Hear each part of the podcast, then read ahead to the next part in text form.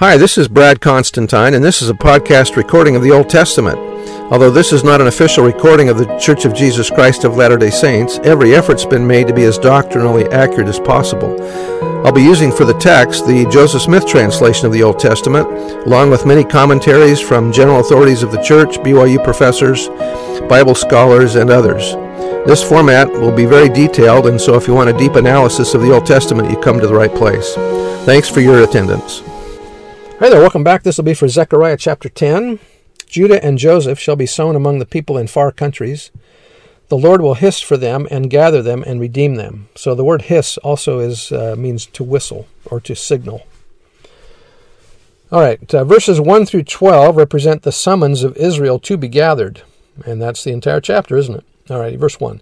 Ask ye of the Lord rain in the time of the latter rain, so the Lord shall make bright clouds and give them showers of rain to every one grass in the field. For the idols have spoken vanity, and the diviners have seen a lie, and have told false dreams. They comfort in vain, therefore they went their way as a flock. They were troubled because there was no shepherd. Mine anger was kindled against the shepherds, and I punished the goats, for the Lord of hosts hath visited his flock, the house of Judah, and hath made them as his goodly horse in the battle.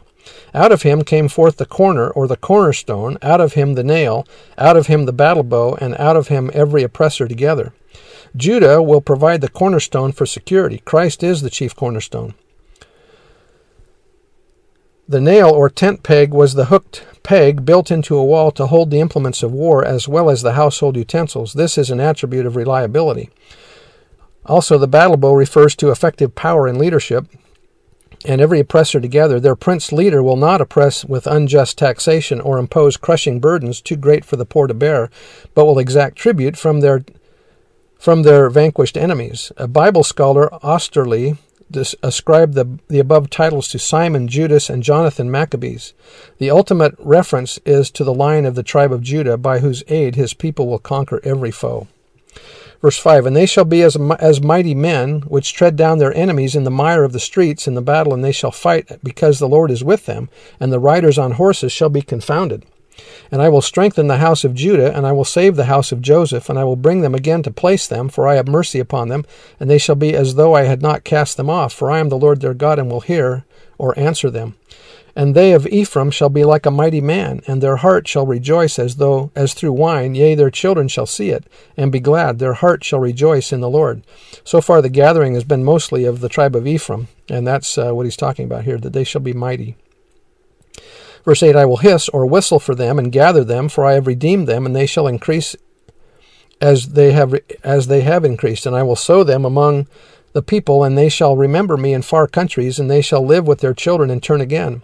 And I will bring them again also out of the land of Egypt, and gather them out of Assyria. Both Egypt and Assyria mean the world into which they had been dispersed. And I will bring them into the land of Gilead and Lebanon, and place them not and place them not to be and place shall not be found for them. Okay, so that means there's not going to be enough room for everybody. And he shall pass through the sea with affliction, and shall smite the waves in the sea, and all the deeps of the river shall dry up. And the pride of Assyria shall be brought down, and the scepter of Egypt shall depart away. And I will strengthen them in the Lord, and they shall walk up and down in, the, in his name, saith the Lord. Again, that's the uh, redemption of Jerusalem and of, uh, and of Israel and of the righteous in the last days that they will come out of the world. So that's the end of the chapter, and we'll see you next time. Bye.